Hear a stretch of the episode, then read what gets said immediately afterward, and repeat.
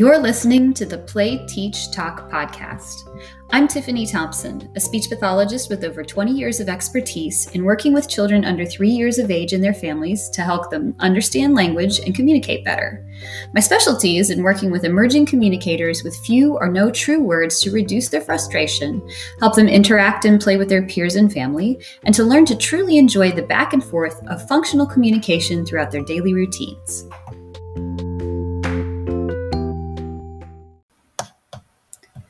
This podcast is not intended to diagnose speech language disorders, but is more of a general set of suggestions for children who are experiencing delays in their language skills. For recommendations or therapy specific to your child's needs, consultation or evaluation with a licensed speech language pathologist in your city is highly suggested.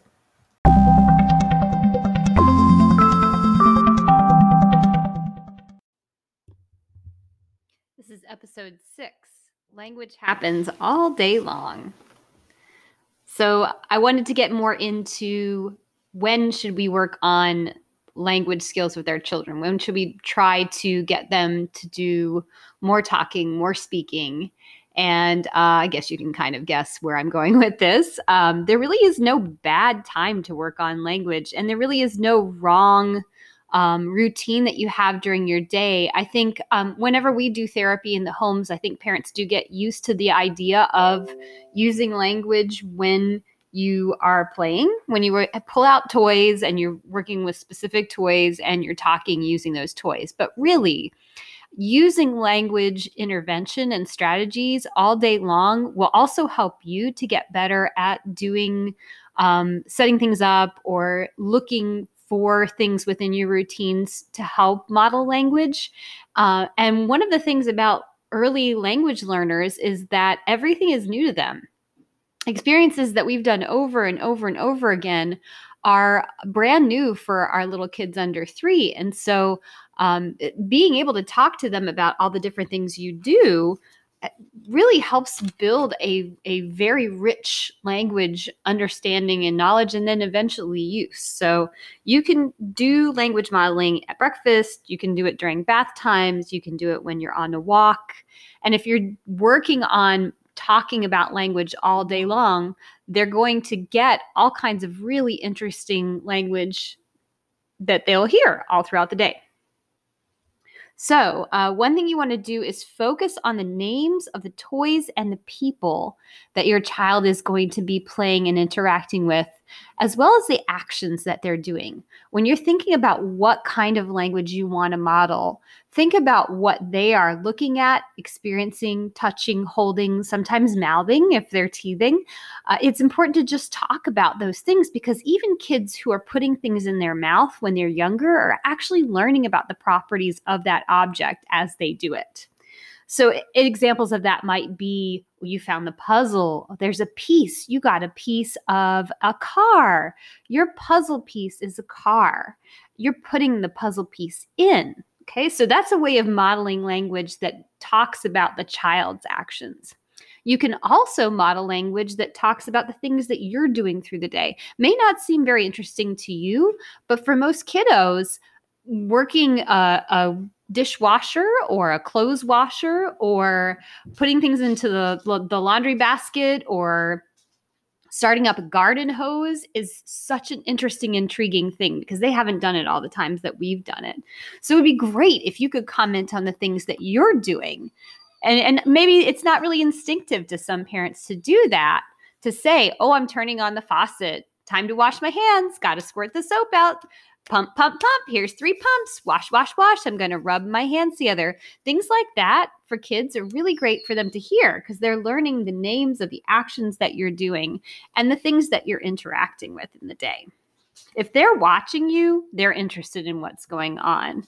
For example, let's say uh, a, a, a, container of Cheerios gets uh, knocked down on the floor and they go all over the place and what you might want to do is actually comment on that before you actually clean it up, rush to clean it up. See if they notice and then talk to them about it. Oh, wow, look, the Cheerios fell down on the floor. Oh, no, we better get a broom. And then talk about what you're doing. Oh, I'm sweeping it up. Oh, bye, Cheerios, as you put them into the trash. um, and, or uh, let's say you're washing the clothes and you talk about putting the clothes in and watching the water go up or the water's cold or the water's hot. Now we've got to put the soap in and, and even ha- letting them watch the uh, the water chug around with the with the clothes if you can do that. One way, one thing you want to do is use short sentences when you're modeling language with your child. Try to think at about a three word at a time level, but you can fudge with that a little bit. Uh, there was some recent research that was published in one of our speech journals that talked about a trigram. And what a trigram is, is basically a combination of three words at a time. We used to think if we just put two words together, if a child was using maybe single words or not too many words, that two, two words would be a good level at which to model language. But what they're learning is three words at a time or where thereabouts is about perfect for kids learning to listen to language and and groups of words together and then say them. So think about trying to do that with your child, modeling about two to five words into a sentence when you're talking to them about what they're doing as they're playing.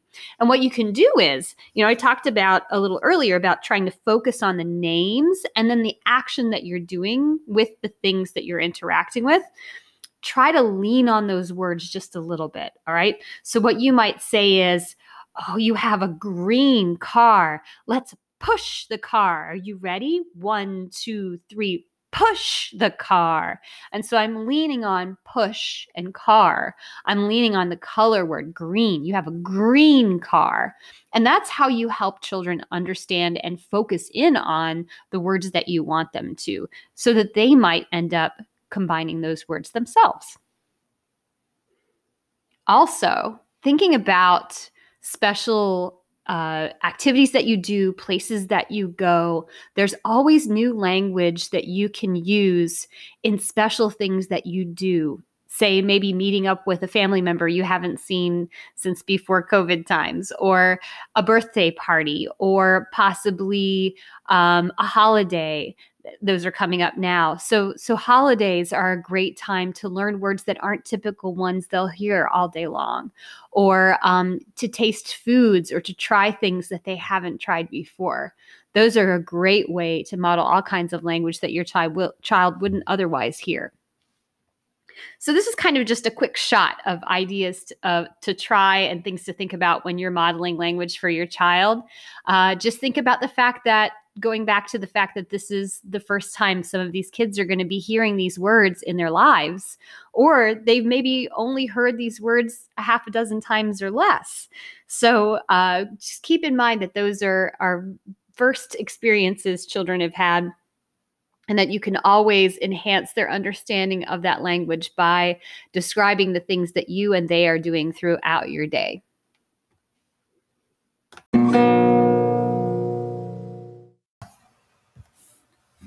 Thanks for listening. If you enjoyed this podcast, it would help me greatly if you would subscribe or leave a five star review. For additional content, including YouTube videos, articles, handouts, and help catered specifically to your child's needs, please visit playteachtalk.com.